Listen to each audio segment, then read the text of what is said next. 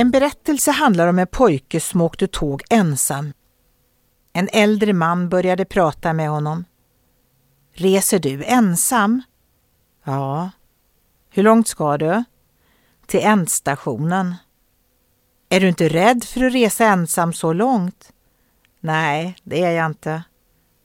Varför inte? För att min far är lokföraren och han hämtar mig när vi är framme. I Bibeln kan vi läsa om patriarken Jakob.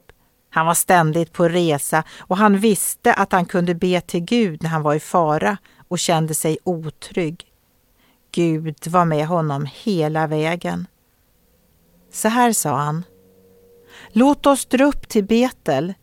Där ska jag resa ett altare åt den Gud som svarade mig när jag var i nöd och som var med mig på den väg jag gick.